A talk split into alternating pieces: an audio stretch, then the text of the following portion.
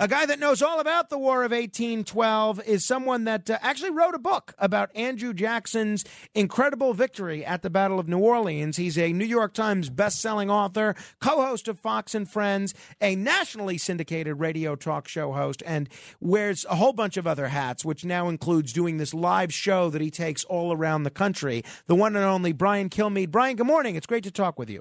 Yeah, I'm Frank. I'm realizing now that when I'm in Newark at the end of August, I think the twenty-seventh, you even, you can't get out of it because you're you're off. Normally, it's like, hey, listen, hey, Brian, I got I got a show, but like you can't. It's Saturday, so no, you have to you have to go party. I know you like to. I guess it's. I'll, uh, it's I'll, hey, I'll be there. I'll be there, uh, especially if there's an open bar somewhere on the premises. I will absolutely be there. By the way, if uh, people want to see, not only is Brian going to be performing at uh, N J PAC in Newark on August twenty-seventh, but we do have a lot of listeners upstate. Uh, September eighth, he's going to be performing at the world famous Egg. The Egg in uh, in Albany, and uh, it's gonna, it's a great show, Kilmeade Live. If people want tickets, they can go to brian kilmeade dot com, and I've seen Brian do some of these live shows, and it's really great. If you're interested in sports, if you're interested in the human conv- condition and what motivates you, or if you're interested in history, it's a great show uh, to see. Uh, how are sales, by the way? Great. Uh, Albany is, uh, I mean, I got two dates uh, in Tulsa and Brandon, Mississippi. That's in November when the paperback comes out. Uh, Newark's moving, and Albany is, is two-thirds there already. Awesome. So that's September eighth, and, and Newark's in on the twenty-seventh. That's my only commuter show ever, I think. So I'm able to actually go home and then go there. Usually we got to take a trip because a lot of our audience, you know, around the country – Uh, Fox Country is is the further down south you go, Midwest you go, uh, West Coast, not big in California, most places, uh, but we're getting a growing constituency in New Jersey. Yeah, well, because I, mainly W A B C. Oh no, no, no, no doubt. We have a lot of listeners out there. I think there's a lot of folks that are going to be eager to come see you on uh, on August twenty-seventh. Brian, I got to ask you about this. Uh, you, you are an expert in kind of media commentary and an expert in sports, and this is one of those areas where the two sort of meet, and that has to do with some uh, pretty interesting comments that Mike Tyson made. Uh, now, Mike Tyson always makes a lot of interesting comments, former heavyweight champion of the world, and uh, he went and spoke with um, – he was on speaking on a podcast, and this is what he had to say about about his future. Some people want to analyze their success, yeah. which is ridiculous. We're all going to die mm. one day, of course. Then when I look in the mirror, I see those little spots on my face, and I say, wow, man, that's my expiration date is coming close really soon. Uh, Mike Tyson says his expiration date is coming close really soon. Uh, as somebody that uh, always motivates people to think positive and be positive, at fifty-six years old, it seems like Iron Mike is still in pretty good shape. It seems like a lot of his demons, uh, drug use and other things, too much partying, that's largely in his past. Why do you think he's saying that right now? Uh, I'm not really. One thing, he's, he's in, invariably honest, always. He says what's on his mind. Uh, number two is he's always said, he goes, I never thought I was going to live a long time. Mickey Mantle said the same thing. Mm. He's like, you know, my dad died so young, I never thought I was going to live a long time. Tony Saragusa, sadly, who passed away three uh, about a month ago, he used to say that. He goes, my dad died in his, his sleep in his forties. You know, I, I don't take a day for granted. And sadly, he passed away at fifty-seven. And uh, I think that Tyson looks at that. I mean, the guy stared at death multiple times. He wasn't afraid to die. Most of it, a lot of his friends from Brownsville mm. are dead from where they're from. I think it's just being honest. I mean, a lot of people think like that, too, in that, you know, uh, I mean, I'll give you an example. Uh, everyone's talking about Elvis. Elvis died, right? Oh, yeah, you at the end of his life. And then I'm thinking to myself, well, my whole life, he died, right? I'm like, when he got older, the guy died in his forties. Right. I mean, we used to think Elvis died right. like so old. Right. This is forties. Right. Right. So, I mean, you could think of it. I, I don't think that way, and Tyson might not think that way today. But when he was asked that question then, he sees it. Also, he lost a child, and when you have to deal with death early, whether it's your friend being yeah. gunned down, your mom dying, your dad disappearing, uh, his sister died, and then he loses a child tragically on a, some type of weird treadmill accident. Mm. It does not, you know, sometimes people don't deal with that, they and they're so lucky, eventually they will. So for him, it's real. Uh, I was mentioning James Madison earlier, and um, a couple of days ago we did the story uh, that was featured in the New York Post over the weekend. I, I know that you covered it on Fox and Friends, all about how the the remake or, or the the refurbishment at the James at James Madison's home, which is supposed to be a presidential museum, does very little to do with his presidency. It has very little to do with the Constitution or the Federalist Papers. And it's all about slavery and how terrible slavery was, which, of course, it was, and how the founding fathers really played a role in that. Well, what's your take on sort of not only what's happening with Madison, but what's happening with Jefferson and sort of this this desire to rewrite history to paint all of America's heroes as the bad guys? Is this thing called presentism. You know, we look at people, James Madison, a colonist who rode a horse, uh, a five-foot-three-inch president who was brilliant, suffering from epilepsy on a regular basis. He would just have to disappear during his presidency and just uh, and just unwind at Montpelier. And then we see this story. Uh, and I talked to John Levine of the New York Post on radio yesterday, yesterday I think it was. Mm. And he said, listen, we sent people out there. This has been confirmed. Monticello, I was there for What Made America Great on Fox Nation, but I got the personal tour before anything opened up. And I got a great tour. But they are putting him down, Jefferson and Madison, on tour. And you should keep in mind, people listening right now of uh, who are African-American descent, who might date back to slavery, who knows. But if you are, they don't duck slavery there. And they shouldn't. And the thing is, you listen, if you just take a second and see how Thomas Jefferson and James Madison wrestled with the legacy of slavery, which they were born into, tried to get out of it, uh, but they couldn't. You know, James, John, Mad- John Adams was basically the only one, and people say, well, Adams had it easy. He was in the Northeast. He didn't need anybody to work his farm. He didn't have economic issues, no excuse, but they knew the evils of it. Also, when you take the tour, there's the slave. There, right next door is the slave headquarters. How they served, uh, how they served the main house. What exactly they did. There's excava- excavations going on right now to find out how they lived, how they ate, where Sally Hemings lived and the Hemings family was, where where it's said that Jefferson's kids uh, were raised. So it's all there. And there's nothing wrong with that. That that's part of the story.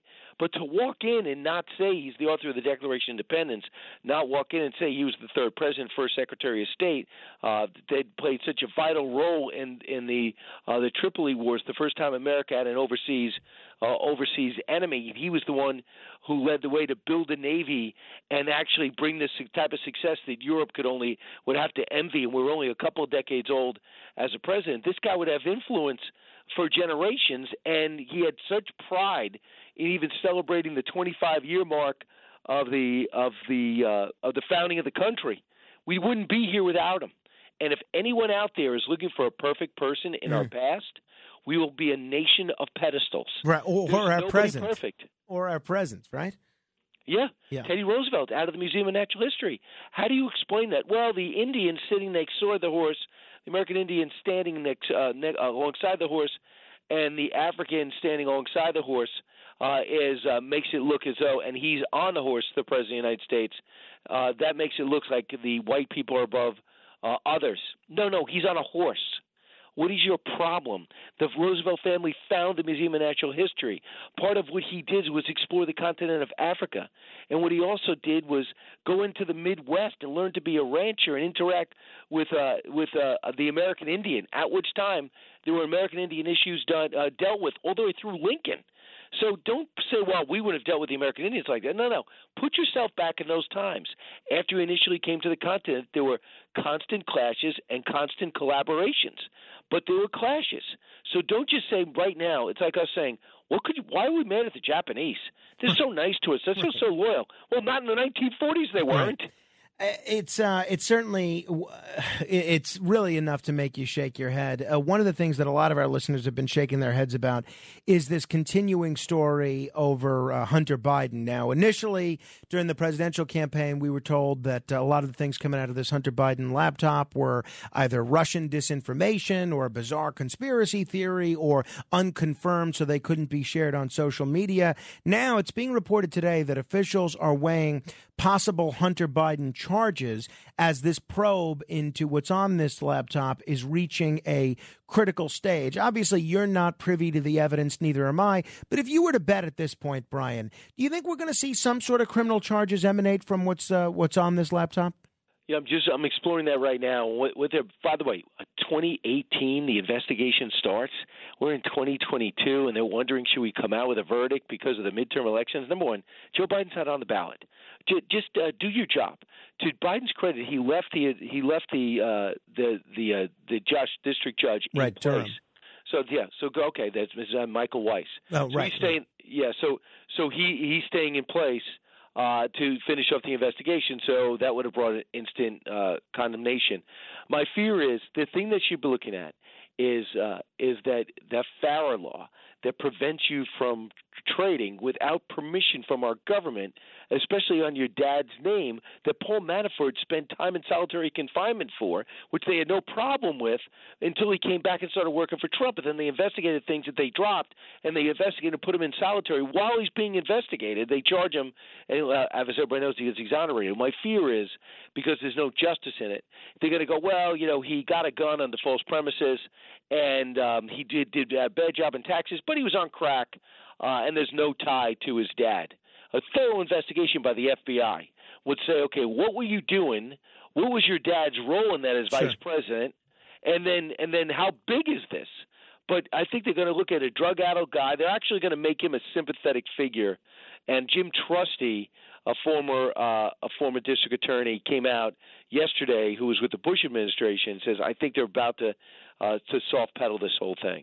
You, you alluded to that. Uh, they're they're leaving the U S attorney for Delaware, David Weiss, in position to do this investigation.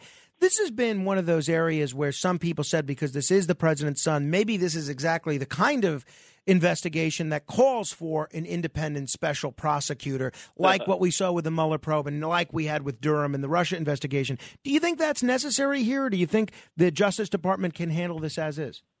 There's no way, after they see what happened with the Mueller probe, uh, with – Uh, you know, what happened uh, in the past with the Clinton investigation, they're going to have a special prosecutor. There's no way they're going to do it. That means the President of the United States got a call for it. There's no way with the, remember the Karl Rove investigation that eventually it was Richard Armitage who talked mm-hmm. about those words in uh, uh, those words in the State of the Union address. Uh, they remember it was Um, it was Scooter Libby that ended up getting convicted, and that ended up taking life its own, almost overwhelming Uh, the Bush presidency and destroying the lives of everybody investigated, just like uh, the Mueller probe did. And, of course, they concluded almost nothing. If you read the Mueller probe, there's a bunch of tangential things, and these F B I guys are the ones that should have been to jail. Instead, they end up with M S N B C and C N N contributorships. But there's no way. What's going to happen is they're going to put this out. It's going to be a Friday night. They're going to say Hunter Biden's going to maybe have to pay a fine, go on probation, or spend a weekend in jail. And he's going to say, look, I, I was uh, on drugs. I love hookers. There's a lot of video. Uh, but that's it, and I paid the price for society. Look to turn the page. But the House is not going to do it, Frank. The House is definitely going to investigate. And not that, you know, people listening right now know might be dealing with substance abuse. I am not worried about his substance abuse. The guy is obviously got huge problems before, beyond what we know, and he taped all of it and then, then put it out there. It's now for the world to see and for the family to be embarrassed about. Having said that, don't get distracted. The issue is how his father allowed him to be the point man on these high-stakes international deals, knowing that if you're a drug addict or have addiction issues, the worst thing you could do is put people into high-stress situations.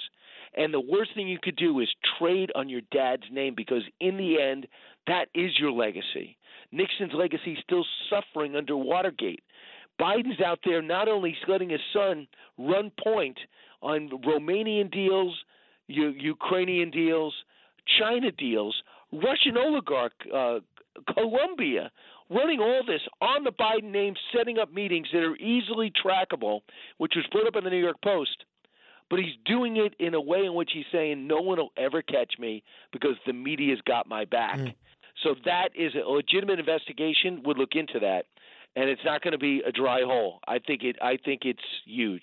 Yeah, unfortunately, one of the things that we've seen that's bipartisan is the sons of politician, uh, the sons of various politicians uh, trading in on their on their fathers' names. I know uh, uh, Peter Schweitzer has uh, covered that extensively. Oh, yeah. About how relatives of uh, Obama, Biden, Kerry, Mitch McConnell, even Donald Trump have uh, used their familial connections to uh, to benefit themselves and clients in the process. Speaking of Donald Trump, the House January sixth Commission Committee is holding its final hearing of the summer, and apparently they're going to focus on the one hundred eighty-seven minutes that President Trump failed to act on January sixth in spite of pleas for help from his aides. Now, irrespective of the legal consequences, irrespective of the political consequences, you've become a pretty accomplished historian in your own right.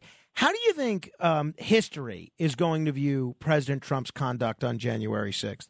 Terrible. Uh, and, and if anyone, you know, even, you know, Jim Jordan, Jim Jordan's been asked things, you know, how big a deal is this?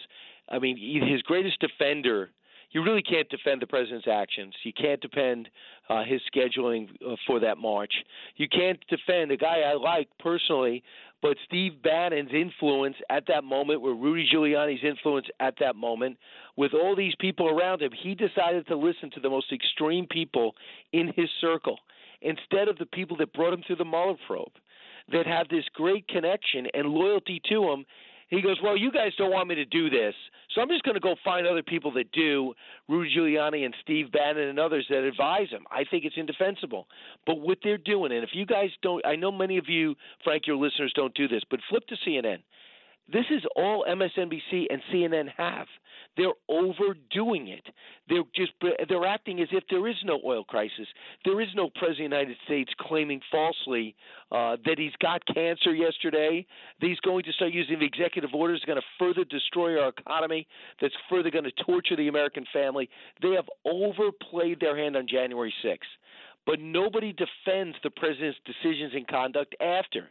If he just acted somewhat traditional, his approval rating would be seventy percent right now. They wouldn't even be bringing up Ron DeSantis or Glenn Youngkin as possibly people going for the nomination. They'd be talking more about Grover Cleveland than they would be mm. about uh, Nikki Haley and Mike Pompeo and Mike Pence. Mike Pence wouldn't be thinking about running right now if the president didn't back, uh, at least in words, the hanging of Mike Pence and call him a traitor and weak and things I can't say on the air. I mean, if they just had – if it was anything traditional. But that, that doesn't mean that January sixth deserved the one-sided play uh, now in prime time again as a blatant way to try to limit the losses they have. This is about the midterm election and making sure Donald Trump doesn't run again. That's what it's about. But Brian, no one's defending the president's actions. Uh, one of the most important questions, uh, July thirtieth, the W A B C on-air talent has this big game before the Ferry Hawks against the N Y P D softball, uh, game, uh, softball team. Are you playing? And if so, what position? Uh, no, I won't be playing, but I'm going to go to the golf outing the next day, even though I got Laura Ingram at night, and I'm doing outnumbered.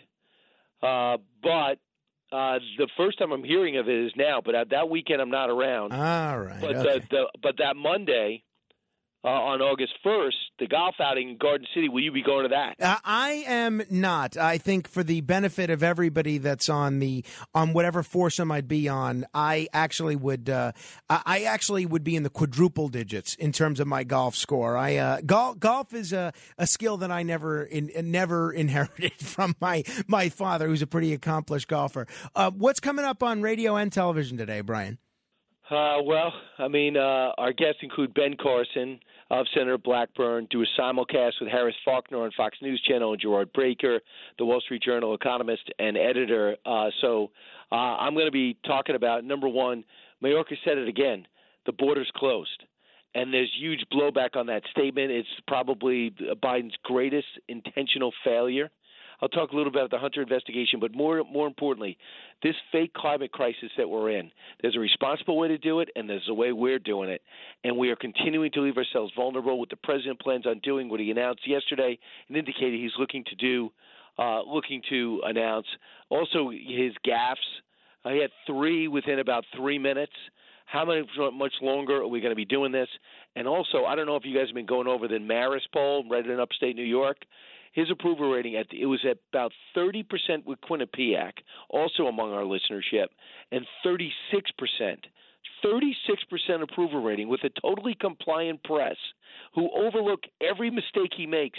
The American people are looking past it. The approval of his presidency among Democrats has dropped nine points. For independents, it's at twenty-eight percent. On Hispanics, an epic drop.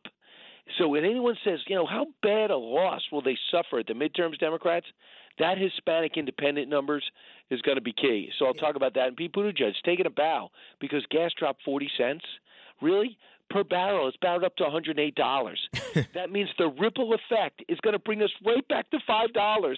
And this transportation secretary, who should be embarrassed to leave the house when you look at the supply chain problem, our inability to get baby formula, and the price of transportation, he's saying what a great job we're doing. Brian, uh, we'll be. It's going to sound like an action-packed show on television and radio. We'll also be checking you out this weekend on the Fox News Channel.